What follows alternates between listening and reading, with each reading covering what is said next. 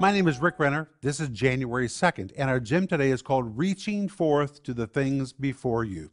And our scripture is Philippians 3, verse 13, where the Apostle Paul is writing, and he says, Forgetting the things which are behind, we looked at that word forgetting yesterday, the Greek word epilanthano, to turn your focus from something in the past to look at something in your future, to count the past as being done, finished, obsolete, no longer relevant, turning from it and now reaching forth unto the things which are before. Reaching forth is a Greek word epikteno, which was the picture used to describe a runner running a race.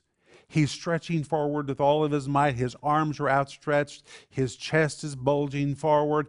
Everything in him is reaching for the finish line. And that is now the word the Apostle Paul uses in this verse. We have to take our focus off of the past and we've got to run with all of our might, stretching forward to reach that thing in front of us, which God wants for us to do now. And that's what I want you to think about today.